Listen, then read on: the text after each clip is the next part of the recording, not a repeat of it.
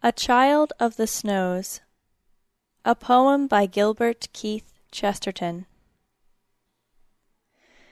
There is heard a hymn when the panes are dim, And never before or again, When the nights are strong with a darkness long, And the dark is alive with rain.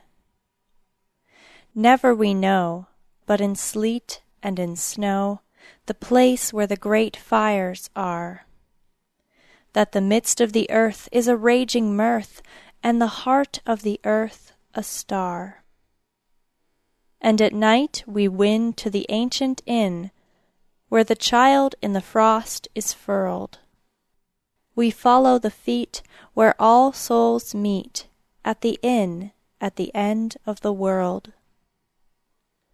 The gods lie dead where the leaves lie red, For the flame of the sun is flown; The gods lie cold where the leaves lie gold, And a child comes forth alone. A production of We Are One Body Audio Theater.